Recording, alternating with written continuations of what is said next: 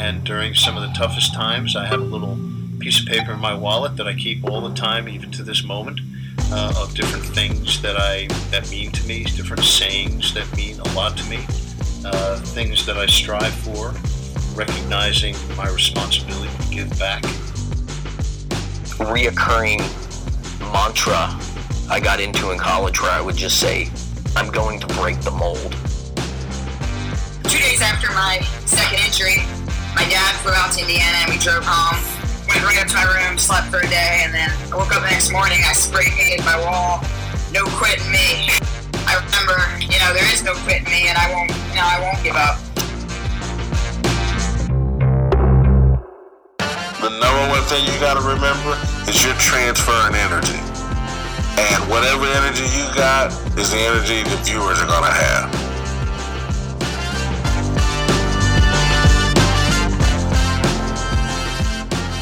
You are listening to Intentional Performers with Brian Levenson, where we talk with experts of craft about their journey and what they have intentionally done to be their best self. As we talk with them, the hope is that we uncover intentional gems that you can use in your life. Now, let's kick it over to Brian to introduce this week's guest.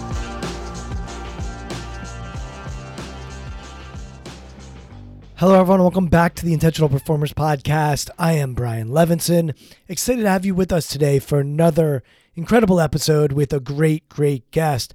But before I get to him, I'd like to share a bit about myself.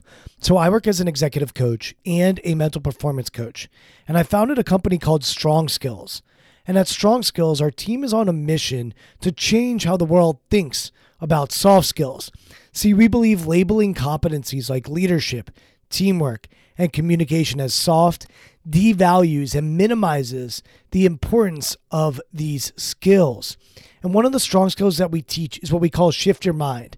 And the teachings come from my book, which came out in October of 2020. If you enjoyed today's conversation or any of our past guests, then I know you're going to love the book. You can head over to Amazon or anywhere books are sold to purchase, and you can even listen to the audiobook via Audible. Thanks to all of you who have already purchased, and I really have been overwhelmed by the response the book has gotten so far. Thank you, thank you, thank you for your continued support. Lastly, if you enjoyed today's episode or any of our previous conversations, we'd love it if you went over to iTunes and wrote us a review. It really helps us expand our reach for the podcast. Thanks to all of you who continue to support the show and have already gone over to iTunes and written us a review let's continue to share these intentional performers with the world. Now to today's guest. Jesse Cole is the founder of Fans First Entertainment and is the owner of the Savannah Bananas. And this conversation is interesting. It's fascinating. We get into Jesse's background and his upbringing a little bit, but you're going to tell that Jesse really enjoys talking about leadership and culture and what it takes to build something special. And what he's built with the Savannah Bananas is just that. It's very unique. And what he's building is really, really interesting.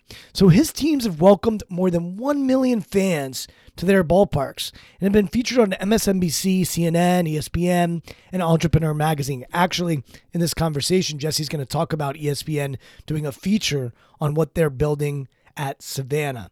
And the Bananas have been awarded Organization of the Year, Entrepreneur of the Year, Business of the Year, and won the CPL Championship, which they did in their first year. So he is quick to point out that while they emphasize fun and entertainment at their baseball games, they also win which is really cool to see that fun and winning can really be synonymous and, and honestly should be. The Savannah Bananas currently have sold out every game since their first season and have a waiting list in the thousands of tickets. In addition to that, Jesse's going to talk about the wait list that they have for players that want to come play for them and for employees at a time when people are leaving companies in droves. Jesse points out that they are willing and able and wanting to come work for his organization. He released his first book, Find Your Yellow Tux How to Be Successful by Standing Out, in January of 2018 with a world book tour at Epcot. So he is a unique guy, and you're not going to be able to see him in today's conversation, but he wears a yellow tux and a yellow hat every single day. Jesse has been featured on over 500 podcasts and is an in demand keynote speaker all over the country, sharing his fans' first experience on how to stand out, be different, and create raving fans of both customers and employees. So Jesse is someone who you're going to love to learn from. As I said, this is an interesting, it's a unique conversation because I think I challenged Jesse in some ways that he's not typically challenged. I had him go into some places that he doesn't typically talk about, but he was game and willing and transparent as we had a really intentional conversation about how he sets his mind not just for himself, but also for his organization. So, without further ado, I'm excited to present to you Jesse Cole. Jesse, thank you so much for coming on the podcast. I am fascinated by what you've built, and I think I'm even more fascinated fascinated with what you're building with the Savannah Bananas and and how you think about marketing. So so today is going to be a lot of fun. Uh, where I wanted to start with you is around 12 year old Jesse. When you were 12 years old, what were you planning to do? What were you thinking you were going to do with your life?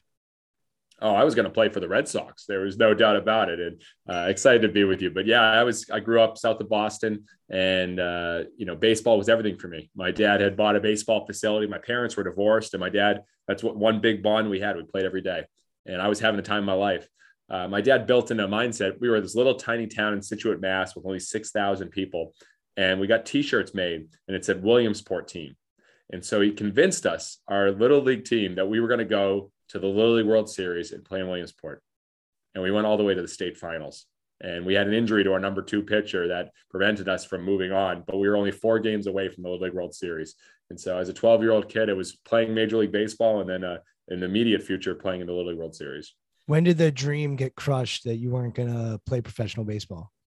Oh, uh, you're right. It did get crushed. Uh, I was I was a senior in college, so I was able to get a full scholarship. I was talking to pro teams, letters from the Padres and the Mets and the Pirates. And then I tore my shoulder just like that, uh, rotator cuff and the labrum. And that ended my career my senior year. How'd you handle that? Emotionally. So it was, I, I was actually filming a documentary at the time for my capstone project for my senior year. So as soon as I found out that I would never play again, I turned the camera on myself. And I still had that video footage of me looking at a camera and realizing that the game that I played since I was three years old, I would never play again. And I had no idea what I was going to do. I remember referencing my dad on that video clip. I said, My dad always tells me to stay positive and things happen for a reason. I just don't know what that reason is right now. Filming, were you always interested in documenting and, and filming, or did that come in college? No, high school, I, we had a class public speaking, and I convinced the teacher to let us create movies instead of speak. So I didn't want to be a public speaker, which is ironic because now I speak all over the country. But uh, I didn't want to do that. And iMovie had just come out, and we thought we could make movies. So I, I and a few of my friends convinced the teacher to let us do movies, and that's when we fell, fell in love with creating storytelling and movie making. So that happened in high school, did a little bit in college, and then convinced my entire uh, my advisors that I didn't like any of the majors at Wofford, and I didn't want to major in anything they offered me. So I created my own major, leadership, and I convinced them to let me do a documentary film as my capstone project. You mentioned dad saying stay positive. What were some other values that he passed down or any other family members that had a big influence on you as a kid? Swing hard in case you hit it. So when I was a kid, my dad said that to every time I came up to the bat, swing hard in case you hit it.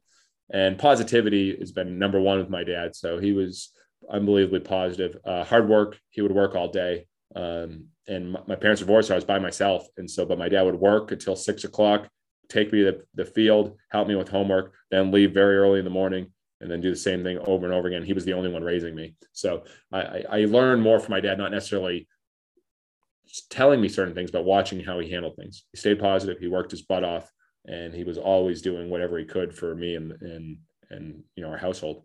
And mom wasn't in the picture. No, no, no. She was very rarely in the picture. And how did that impact you and influence you?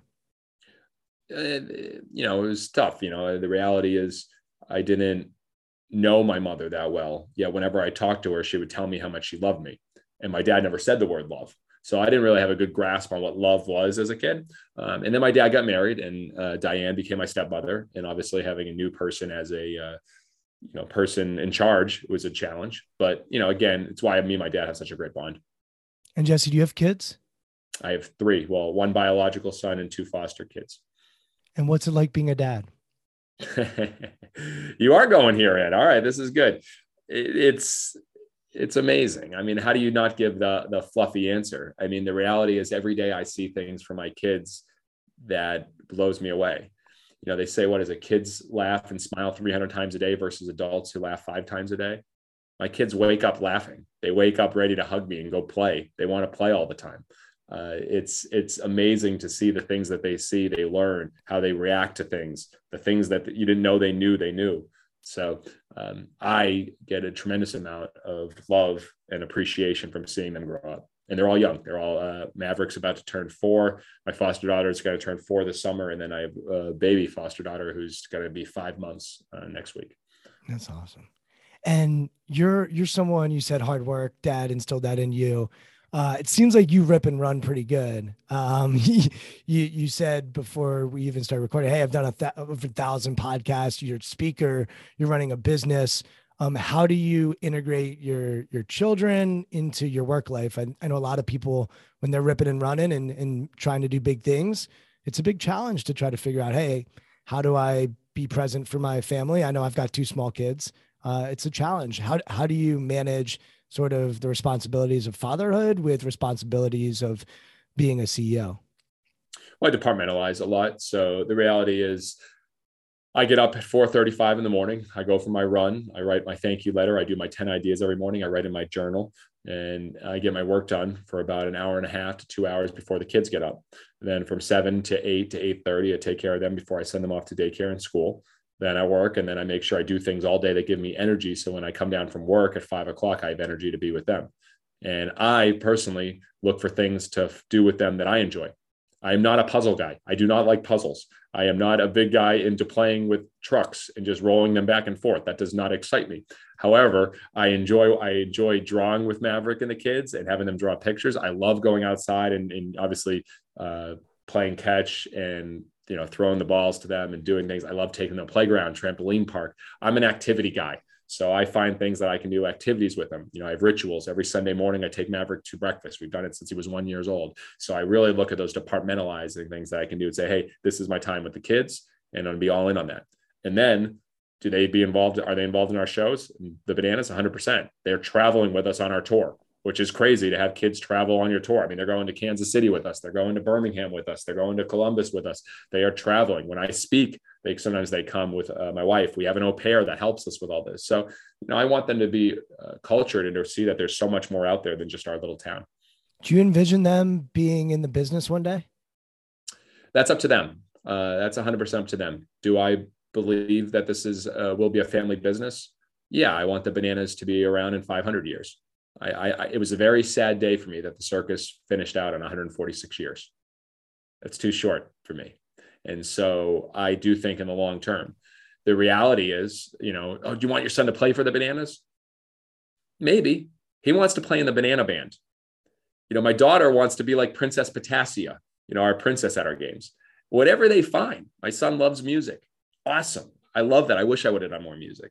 So, you know, you don't push them into things, but you have them the opportunities. And I think when they see the fact that this is impacting millions of people from when it only impacted a handful, I think they may be inspired uh, to be a part of it. And if that, great.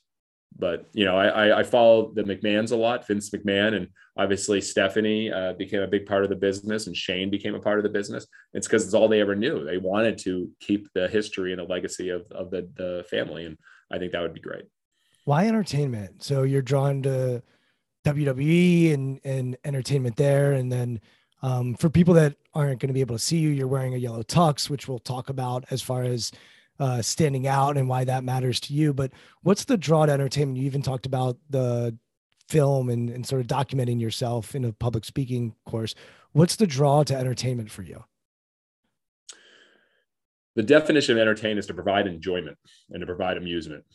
And I think no matter what, we are hungry for entertainment. We're hungry for fun. And so I was originally just solving a problem when I first, 23 years old, became a GM of a baseball team that was failing with only $268 in the bank account, 200 fans coming to the games, and the team had lost over $150,000 a year. I knew we couldn't be the best baseball team. So I said, what could we do that would get people excited? And I said, well, everyone wants entertainment. And for me, I think the best creators often are just creating something for themselves. As crazy as that sounds, George Lucas wanted to create a movie that he wanted to watch.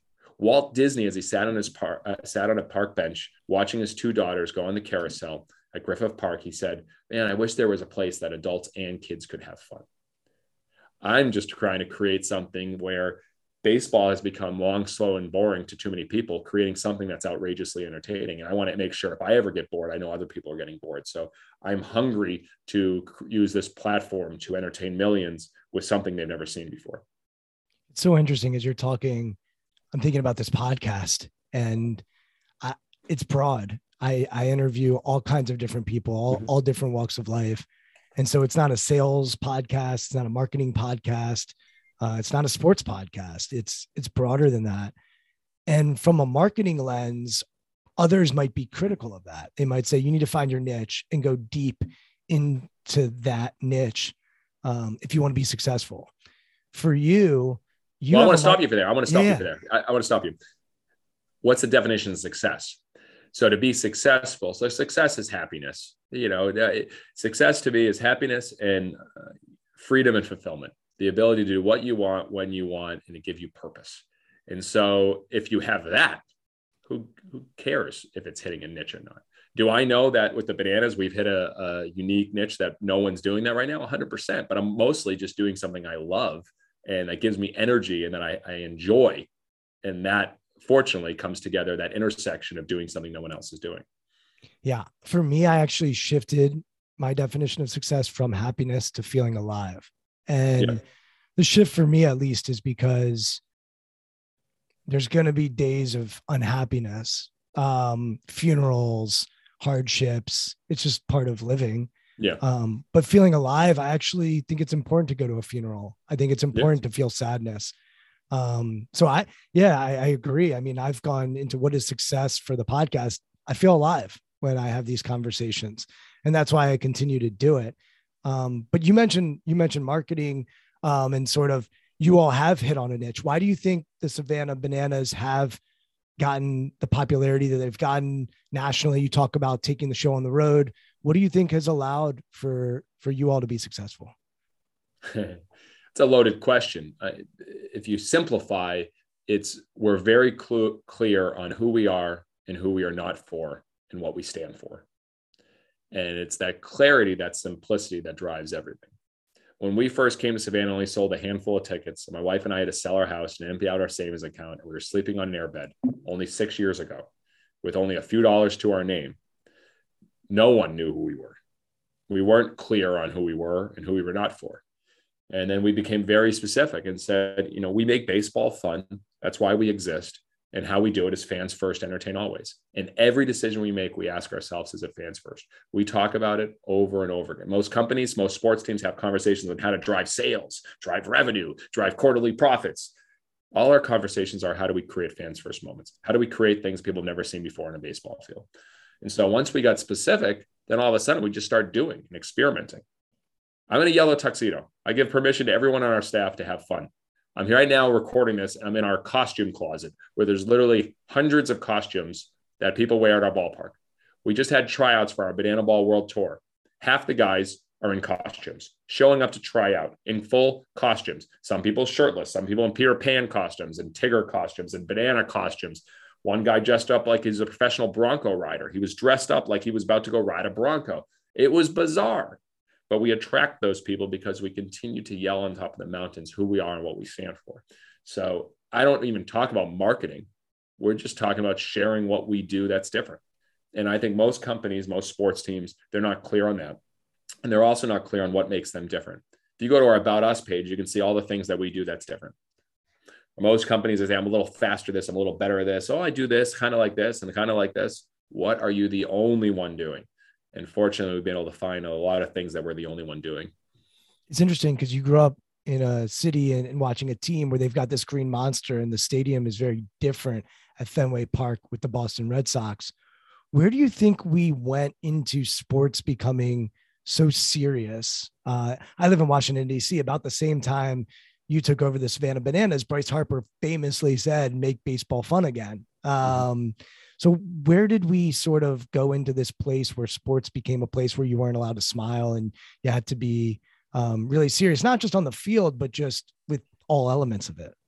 Money.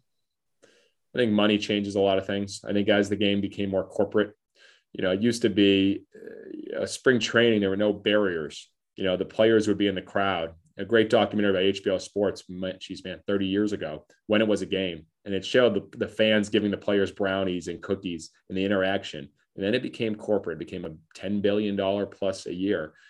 And unfortunately, you know, everybody's looking at it as protecting your assets. You can't let the players do this. You can't let this do this. You can't do this. We can't do this. We're making pay this.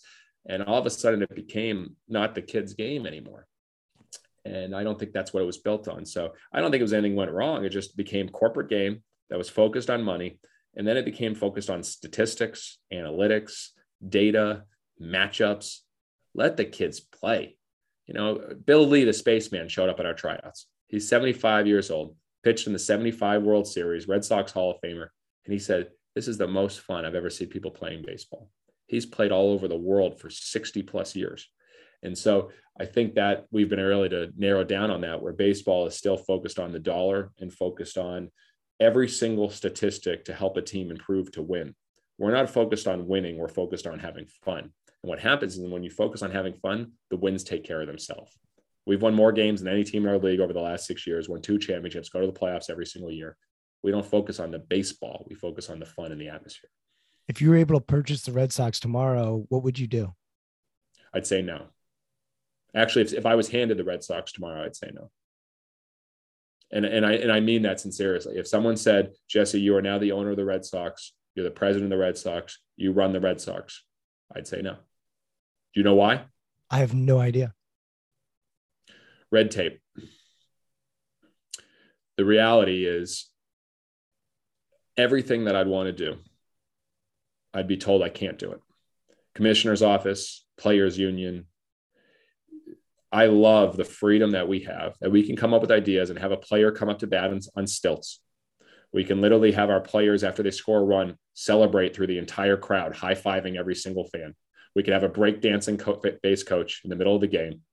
We can do things with different rules, like if fans catch a foul ball, it's an out in our banana ball games. You can't do that in Major League Baseball. So I've been asked about, you know, jokingly, if I guess, about the commissioner and all that stuff. I'm, I have zero interest, as crazy as that sounds. You have an intensity to you, which is interesting because you are wearing a yellow tux and you are talking about fun.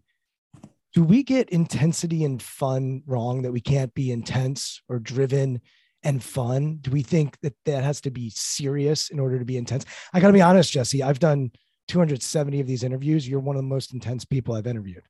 I'm, I'm, I have, I'm, I'm dead you know, True story.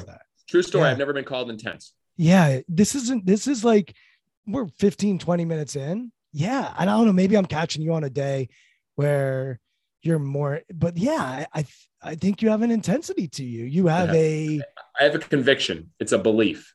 It's a conviction and a belief. And when you believe so much in something and you're, you have conviction and confidence in it, I think that's intense. You know, I, I laugh when people say they're intimidated to present something to me or intimidated to share something with me. You know, they share everything, all our social media. Right before this, we are about to put out a video and it just didn't hit what we needed to do. We had to completely pivot everything we're doing and change it. And uh, I'm very, very adamant on who we are and who we are not for, and I in it. But you know, if you ask anybody on the staff, they they describe Jesse as I've heard this before, and I don't like this one as much, but uh, well, I won't go that one. The one, the one that they say is uh, wait, wait, which cup of coffee. Which one? Well, was, was like it, it's it's like it's like cocaine. Jesse's just running around from thing to thing to thing. The other one was uh, uh, coffee has a cup of Jesse before it gets up in the morning.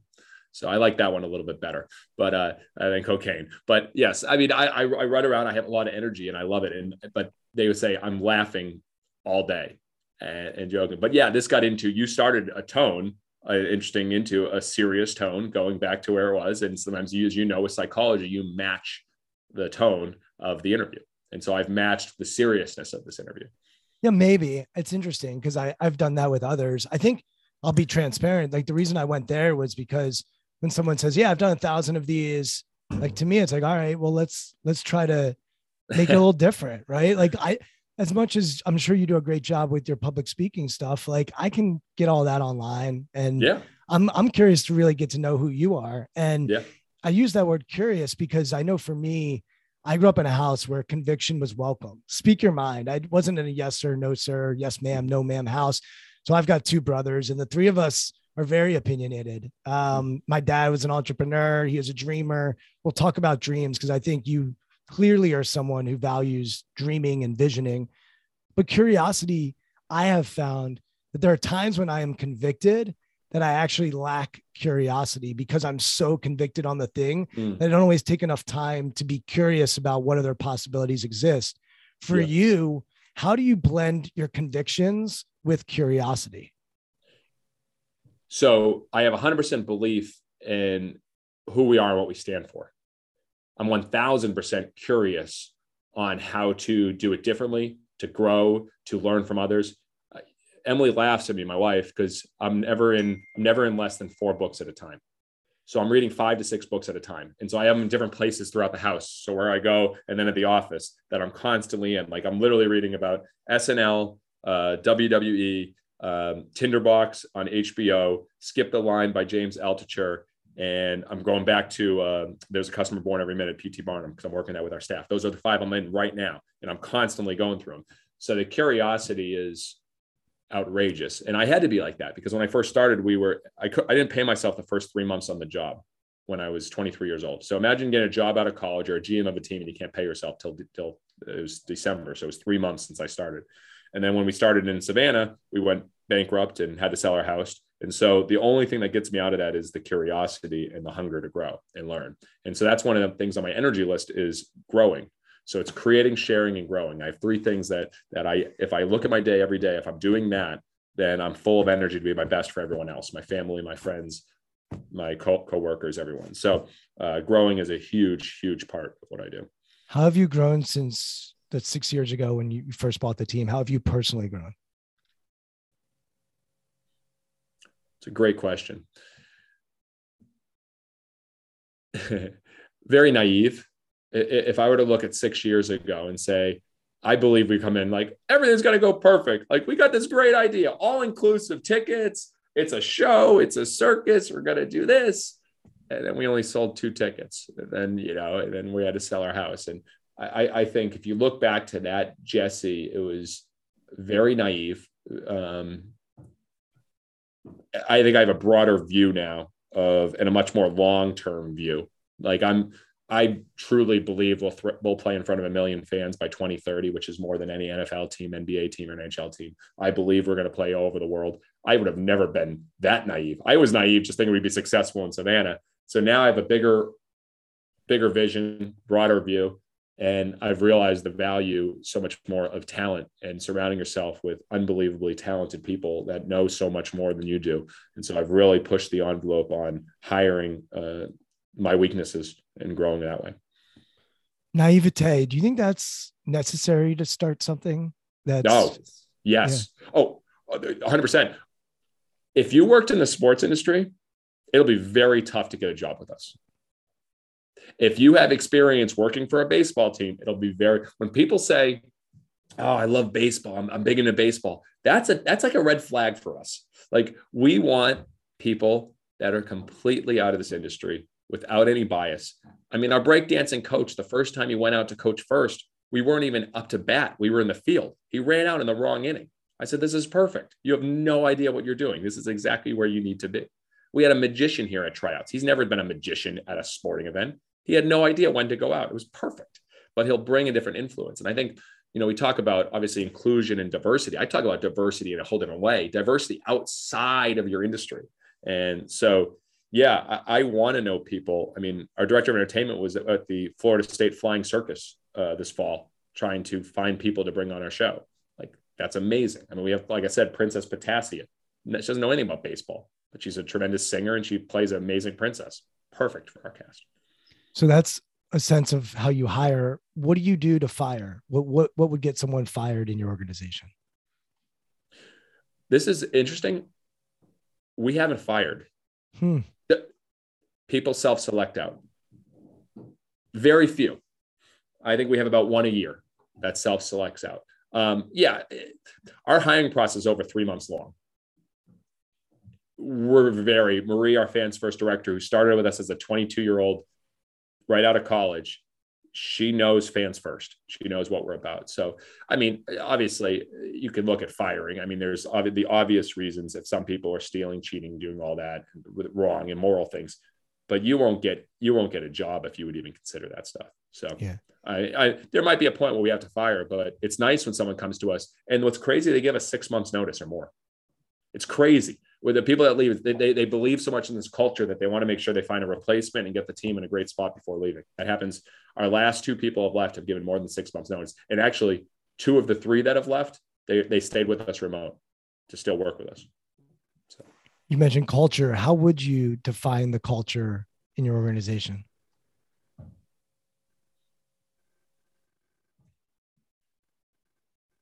Fans First is the name of our company, Fans First Entertainment our mission is fans first, entertain always, but our biggest fans are our own people. When something great happens, they call their parents, they call their spouses, they call their significant other, they get the merchandise before it comes out. So if I were to describe our culture, I think it would be fans first slash people first. Our people put their best friends. It's funny that we work all day and then all of a sudden I see all these Instagram stories. They're all out all together all night. Like Usually people, it's like, hey, work's done. I'm going home. I need a break from my, my coworkers. They're the opposite. Like it scares me sometimes because they spend so much time together. All of them. There's no like clicks. And we're up to 26 full-time people. They all hang out together. It's wild. So I think it's it's they put each other first and they have fun. I mean, it's it's it's fun to walk in. Uh, Kara, our marketing director, she would say, good vibes. It's just always good vibes here it's interesting because I love that you took fans first and then put that into your people because yeah. that was one of my questions as I was preparing for this is it's clear that with the Savannah Bananas, you have thought about entertaining your fans and we want to create an experience that they can't get anywhere else. And it's really cool and it's unique. And that's why we're having this conversation. Mm-hmm. I haven't talked to that many people that are in your world as far as baseball goes. I've talked to people in Major League Baseball, but um, you do stand out. And so, what I've also found when I coach executives in the corporate world is oftentimes they struggle. I'll just use this as an example. They'll have a salesperson, and that salesperson is really focused on their clients or their customers. And they promote that person to a sales manager, and all of a yep. sudden, the manager isn't an individual contributor anymore. Now they're leading a team and they have to think about the company and they have to think about hiring or they have to think yep. about training or whatever the word is that you want to choose. For you all, how do you focus on the fans' entertainment and make sure that your people are also being taken care of? So it's two part. That's a good question. I read in Ride of a Lifetime, Bob Iger, he said there was a culture problem in Disney when he took over. And he said the first thing we wanted to do, we realized that our people didn't, didn't feel as proud about the company as they used to. They didn't have any hit movies anymore. And so that's when he, you know, looked at acquiring Pixar and Marvel and Lucasfilms. He said, we had to create products that our people would be proud of. He goes, that's one of the big first things you want to do. And so once he created, started creating better movies, better products, better experiences, people became more proud of it. So I think first you got to create something like you know Bert Kreischer showed up at tryouts yesterday. Like you know we have people media. You know we're fortunate. ESPN's doing a TV show on us. Like all these things are happening, so that the teammates feel really proud of what they're a part of. And every day, it's what's the recognition that you get. So every day, people are writing on social media. We're very fortunate and sending messages. I love you guys so much. I'm a fan from here. I've never been to a game. We're selling hundreds of merchandise all over the world. We call every person that buys merchandise from us and thank them. We call every person that buys a ticket and thank them. So all of our teammates are talking to our fans and realizing, wow, you guys get to do something pretty special. I was told today from Marie, our fans first director, that we have over a thousand people on our wait list to work for us, interns full time. A thousand. She said a thousand and seventy was what it was this morning, and I'm like, that's crazy. So I think it starts by you know doing something that your people are proud of that your customers and fans love that's the start and then if you want your people to deliver great experiences to your customers you have to deliver great experiences to them My wife is the heart of this company. She's not here all the time because she's helping raise three kids. Uh, but what she does is 1% of our top line budget goes to surprise and delight our people. We just sent Patrick to the waste management. He loves golf. He's been with us since day one. 16th hole, best seats there. He saw the hole in one.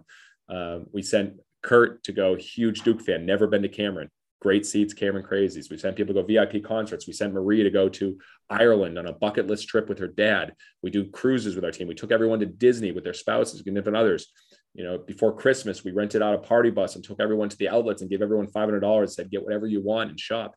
Uh, we've turned the whole office into a spa and had massages and pedicures and manicures and facials and all that stuff. All those little things matter. It adds up. So I think that's that's part of what we try to do.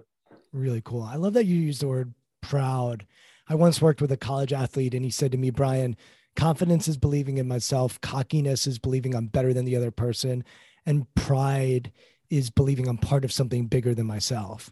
Um, and I'm fortunate I get to work with smart people, so they teach me. And I love that. Uh, his name his name was uh, uh, Kevin, and he's just just brilliant guy. But um, it's interesting as I'm hearing you talk. I hear someone who's interested in developing and leading. I hear someone who cares about the culture. But a lot of my research around you was that you love being an entertainer and you love being um, creating ideas. You used the word creator earlier. I, I, you know, the idea of being a creator. As you think about hiring going forward, and you continue to bring on new people, you said I need to continue to surround myself with smart people who can help me with some of my weaknesses. What is your biggest strength as you think about those different roles that you play? Where do you where do you thrive um, with your role? This took me a, way, a long time to kind of figure out. But five years ago, when I started changing my mornings, started coming up with ideas, it's crazy, but I guarantee there's not one owner in the world that spends more time on ideas than I do. Every single morning, I'm doing 10 ideas, and a lot of mornings I do 10 to 20 to 30 ideas. And so I believe what happens to most sports teams, companies, is that they become irrelevant at some point my biggest fear is that irrelevancy. Um, I'm getting emails. I'm on the Harlem Globetrotters email chain. I get emails buy one, get one free tickets, buy one, get one free tickets, buy one, get one free tickets. And I'm like, man, they were everything.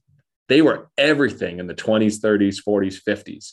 And so I have that fear of becoming irrelevant. The only way to do that in my mind is to continue to come up with ideas and put a huge focus on your company on coming up with ideas. So as the owner of a company, if I'm spending an hour to two hour on coming up with ideas, then getting with our team and creating more ideas.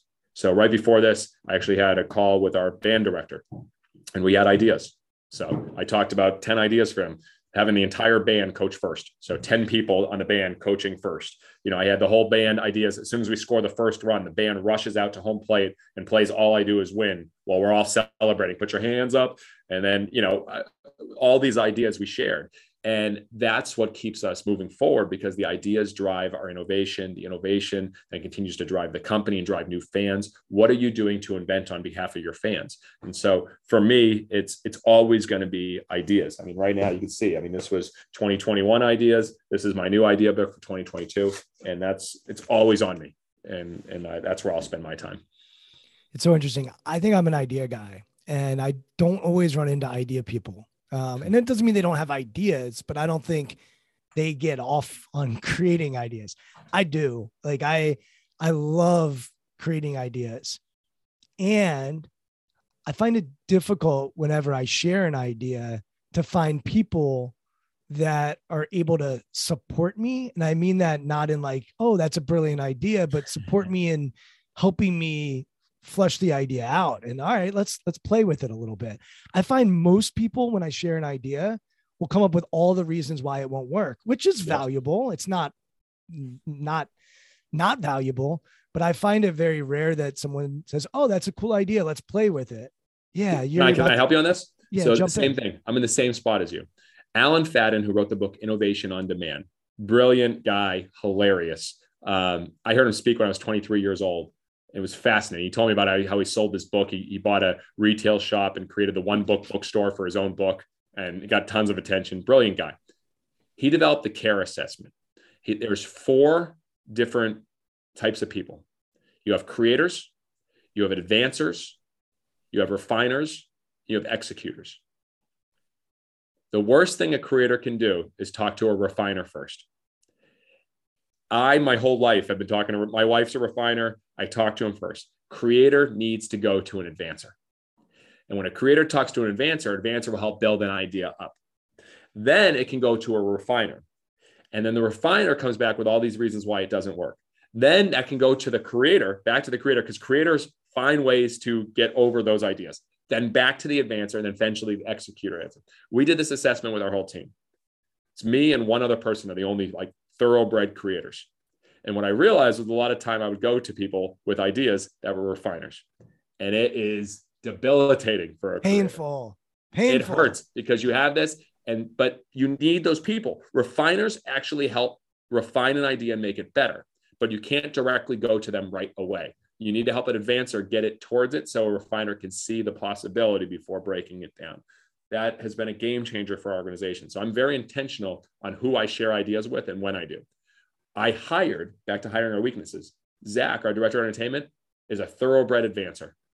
You better believe we make a heck of a team of an idea. And he's actually an advancer executor. He's got a wing of an executor. So he can actually advance an idea and execute it and make it happen.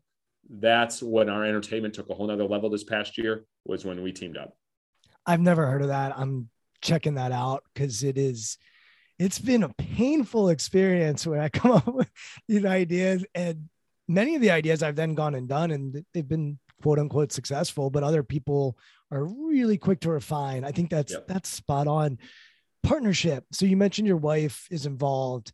Um, and then you talk about partnering with other people that might see the world a little differently from you, even diversity. You used that word earlier. How do you think about great partnership? What what are the principles or what's underneath great partnership, uh, whether it's with your wife or with people in your business? Um, how do you think about successful partnership?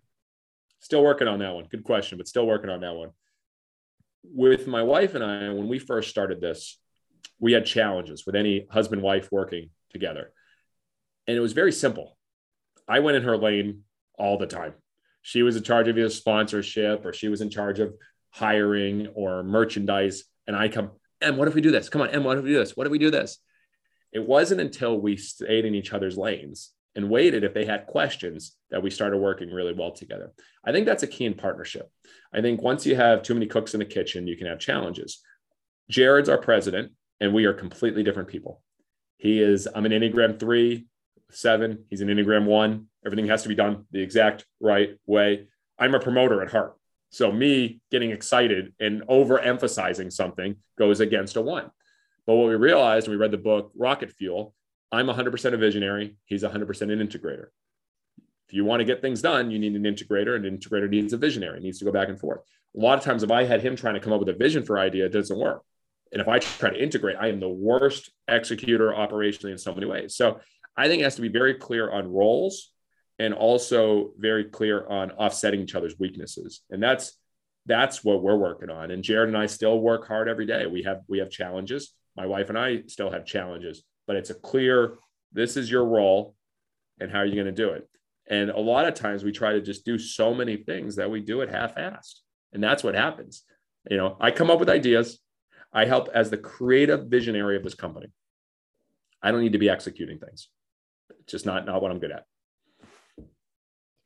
It's not lost on me that we started talking about oh I was a baseball player. I was going to go play professional baseball. I tore my rotator rotator cuff, and then since then we've really talked about operations, and it could have been any business that we're really talking about. But you happen to be in the business of entertainment, yes, and baseball, and you said, "Hey, we've we've won. Like we've had success as a baseball team." And for those that don't know, and you can correct me if I'm wrong, but your league, you bring in often college athletes to play in the summer when they're not playing for their college baseball team, um, and then they'll play there for a few months, and then they'll they'll go there, they'll go back to school, or maybe they'll go to the bigs or whatever it is. Do you think about that idea of different roles and diversity when you're also putting together a roster? Are, are you thinking about those types of roles, or what goes into the roster construction that your general manager thinks about other than obvious positions and talent and all that other stuff good question and actually what you said general manager made me laugh because we uh, we don't have any managers on our staff at all Um, even our head coach is never called a manager. We don't believe people uh, want to be managed; they want to be led. So we're very intentional in all of our titles. We don't have training. Dogs are trained. Humans are coached. They're mentored. They're educated. So we're very intentional. So we don't have any GMs. We don't have a general manager. Uh, we have a president. We have our head coach. We have a vice president. So in regards to our roster, so we started as a college summer team. Now we have a professional team, and that's our work playing banana ball. That's what's doing our tour. Our college summer team was very hard to recruit in the beginning because we were brand new. No one knew who we are. Now we've got about 1,500 players that reach out every year to play for us. And so our head coach is very intentional on looking at are you fans first? Do you understand the entertainment level of what we're trying to do? Are you all about yourself? We don't attract the most talented baseball players, we attract the most talented and entertaining players. Now with the pro team, I'm a lot more involved because this is our tour team that's traveling all over the country. And I'm very intentional. So, like, I convinced the coaching staff last year to, to let us bring on a guy that could hit on stilts. He wasn't the best player at the tryout. He really couldn't, but he could hit on stilts. It's like this guy is playing for us. You know, when we have when we have a guy that's an amazing baseball juggler, can do bat flips and all that stuff, like I will be intentional because I see him as a part of the show that can entertain the fans haven't seen before. But yeah, everyone plays a role in our show. The Globetrotters traveled with 30 people on the road. We travel with 110. So we're almost four times the cast of the Globetrotters the male cheerleading team, the banana band, the break dancing coaches, the magician, the dancing umpires. We bring everyone. And so you all have to have a role of how you're going to add to the show to the fans. And that's especially with the players and the coaches. I mean, we're introducing the first ever second base coach this year. So we're going to have a guy coaching second being outrageous. Uh, Eric Burns has plans on what he's going to do. He might pinch hit himself in the middle of an at bat. Uh, he's like, time, time. I'm coming in to hit and takes off the guy's gloves and helmet and goes and hits. So they're all playing a role in the show. And I think that's what's exciting because every show is completely different. So talk to us about Banana Ball and, and taking this professional and taking the show on the road. What is it going to look like? What's it sound like? If we we're ignorant to it, tell us a little bit about the the vision behind that. Sure. Banana Ball is a four year test now. Eh, the starting point for all innovation for us is what are the friction points in the customer experience and do the exact opposite people get a nickel and dime to the ballpark was it? Friction points. Why in savannah everything is all inclusive we can't do that on the road because the venues don't know how to do it. But in regards to baseball being slow and boring having the nonstop entertainment try to do that. But baseball being long and slow is something we've been watching. Even with every game selling out in savannah fans still leave games early. So we started taking videotapes and pictures of our crowds every 30 minutes. We started noticing fans leaving 8:45, 9, 9:15, 9:30 every single night. So we said, well, we need to have a 2-hour game. So we tested it in 2018, a 2-hour time game, looked at every boring part of baseball. Walks. Are you kidding me? In a baseball game, athletic, now time to walk. We eliminated that, turned it into a sprint. That's a whole other thing. Bunting, swing the bat when you come onto bat. We eliminated bunting. Batters can steal first. No mound visits. Uh, you know, if you step out of the box, it's a strike. Let's keep the ball moving or keep the play moving. And if a fans catch a foul ball, it's an out. So basically, we test all this in front of our fans. 95% of our fans would stay till the end of the game. The response was outstanding. Uh, they would watch as we could have a walk off every inning because basically every inning counts. If the home team wins the inning, inning over. So it's a celebration, Gatorade shower in the second inning. Crazy. So fans loved it. And so then we did a one city world tour test last year, sold 7,000 tickets in Mobile, sold out. A lot of things went wrong but it sold out. So now we expanded it 10 times. So instead of 7,000, we're playing in front of 70,000. And crazily, every single night has already sold out uh, weeks and months in advance, except two games, which hopefully should sell out soon. And this is you're playing against yourselves? Party animals. Yeah. So think, think Globetrotters, Washington Generals, except the Bananas lost two of the four games last year. It's a real game, competitive game. You never know who's going to win. We just control the entertainment around it. And I know you you're big on visioning. I mentioned dreams earlier, uh, and that you're a dreamer. You put out a vision for 2025 and a video. Hey, this is what we're gonna do. This is what we care about. Go beyond that for me. What do, do you think beyond that, like 2035? Uh, what do you think you're gonna be up to? What are the Savannah Bananas up to? Sometimes you get in trouble doing that. I, I, someone shared me a video from I think 2010. It was like, you know, we'll have we'll have an empire of teams. And I said all that. And now I purposely sold all the teams so we could focus on this one team. So, you, you know, I think it's good to dream. And I think some people dream about being millionaires in dollars. We don't talk about money. We don't talk about revenue. We don't talk about sales. We talk about fans. I believe in 2030, we'll play in front of a million fans a year, which will be more than an NFL team, NBA team, or an NHL team. To see the Savannah Bananas playing in front of more fans than the Dallas Cowboys is crazy, but I believe it will happen. I believe by 2026, we'll sell at Fenway Park. Uh, the ballpark that I was a bat boy for when I was five years old, and the ballpark that I got to pitch at when I was 20 years old in an all star game. I believe my dad will be on that field, and that'll make me more proud than anything.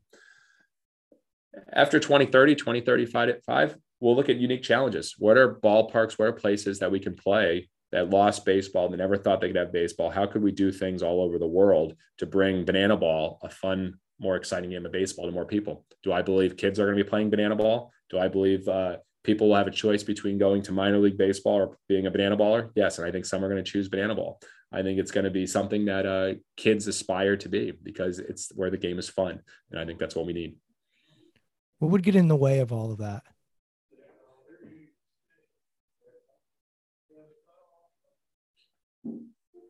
I don't like, I don't like, look, I don't think that way. It, it's funny. I, and when I get asked the question, what are your biggest failures? We've done lots of things that haven't worked, but it all leads us to what will work. And so to think what will get in the way, you know, you could go into all negative thinking there, but I, I don't let myself go there. I think the only thing that would, would change anything is time. It's patience. It might take longer, which is okay. You know, I'm not, you know, I'm, I'm not focused on the next quarter. I'm focused on the next quarter century. And so that's, that's the difference. Last week, I was working with an entrepreneur in the tech world, and he said, Brian, I'm not an inventor, but I'm really good at taking an idea and then innovating off of it. Um, are you someone who you you think of yourself as an inventor, or do you think of yourself as an innovator? If those are the distinctions there, innovator, innovator. You know, David Novak, David Novak, who I've become close with, the former CEO of Yum Brands, he told me very kindly that you're one of the best parallel thinkers that I've seen. And I guess that makes sense. I look for something in another industry or another field and say, how can we make it work in our industry? And so I'm constantly, that's where I get inspiration. I was the guy that I wasn't great at school. I found a way to be good at school because I would look at the examples on the page before the textbook and say, all right, this is how you do it, then do it like that. And this is always having to find the examples and then make it your own. And how much of, of the way you've approached running this business do you think is applicable to that tech CEO or the person running uh, a small business. Do you think a lot of what you are doing um, with your employees and how you said, hey, we give 1% of our revenue and we create these special experiences for them, whether it's going to Cameron or it's going to a golf tournament? How much of your culture and what you are doing do you think is applicable to most uh, businesses? when we first started, I didn't think any of it was applicable. But then uh, I kept getting asked to speak, and I, you know, I got asked to write a book, and then now my second book. And unfortunately, I, I, I think it's wild when my speaking coordinator hears from someone it's a billion dollar company. They want to hear from this crazy guy in a yellow tuxedo. So, as I've you know, given hundreds of keynotes, and the response has been better than I ever imagined in front of industries that I never would expect I'd speak in front of. Like, there's no reason I should speak in front of manufacturing companies and stuff, but they asked me to speak, and they find applicable. The biggest thing that I've learned in the newest book coming out is the five E's to create raving fans eliminate friction, entertain always, experiment constantly, engage deeply, and empower action. And I believe if you follow those five E's, even just do one of them, you will create raving fans, which then takes care of your business and the success. And I found that be applicable no matter what business you do. Why speak? Why not just run the business? Um, why write a book? Like, why not just run the business? What is exciting for you about keynoting and what's exciting for you about writing writing a book follow my energy again you do what gives you energy and my energy list is sharing creating and growing. If i'm writing a book i'm sharing i'm creating and i'm growing. If i'm speaking i'm sharing i'm creating and i'm growing. I'm hitting the trifecta. And nothing fires me up and being able to inspire people and share what we do. So again when you follow your energy new opportunities come out and those lead to more opportunities. And i will choose those opportunities even if it seems crazy to be writing a book and speaking in the midst of running a tour and trying with a team and being a foster parent and having three kids and a wife and all that it, it gives me energy and because i write a book because i speak because i run our business i'm better for my wife i'm better for my kids and i'm better for my friends and i believe that 100% you mentioned red tape being the reason why the red sox would be a no for you i would imagine that saps your energy is red tape um, yeah. if yeah. it, what else? What else takes away energy from you? Negativity, refiners to an extent. People saying no, uh, saying you can't. You know, when I have a big idea or I think a big idea and all of a sudden I'm ready to do something and it's like, we can't do that. And so that's when I look at anything in Major League Baseball.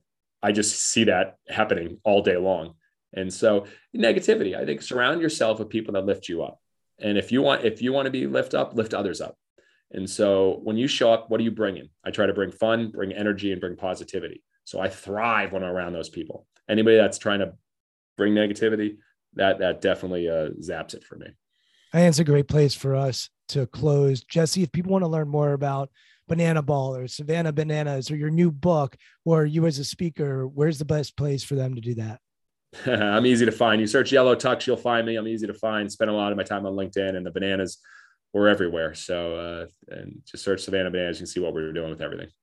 Awesome. I'm on Twitter at Brian Levenson and LinkedIn as well as where I like to play at Brian Levenson. Jesse, this has been a lot of fun. I've enjoyed learning from you, getting to know you. It's pretty amazing what you are building. And I say building instead of built. Uh, and I can't wait to see where you go in 2025, 2035, and and beyond. So thanks for all that you continue to do to make our world a little more fun and a little more entertaining. And I appreciate you. So thanks for coming on the podcast. Thanks, Brian. A lot of fun, my friend. Thank you for listening to Intentional Performers with Brian Levenson. Here is this week's episode gem. It starts by, you know, doing something that your people are proud of, that your customers and fans love. That's the start. And then if you want your people to deliver great experiences to your customers, you have to deliver great experiences to them. My wife is the heart of this company. She's not here all the time because she's helping raise three kids. Uh, but what she does is 1% of our top line budget goes to surprise and delight our people. We just sent Patrick to the waste management. He loves golf. He's been with us since day one. 16th hole, best seats there. He saw the hole in one. Uh, we sent Kurt to go, huge Duke fan, never been to Cameron. Great seats, Cameron Crazies. We sent people to go VIP concerts. We sent Marie to go to Ireland on a bucket list trip with her dad. We do cruises with our team. We took everyone to Disney with their spouses, and others. You know, before Christmas, we rented out a party bus and took everyone to the outlets and gave everyone $500. Said, get whatever you want and shop. Uh, we've turned the whole office into a spa and had massages and pedicures and manicures and facials and all that stuff. All those little things matter. It adds up.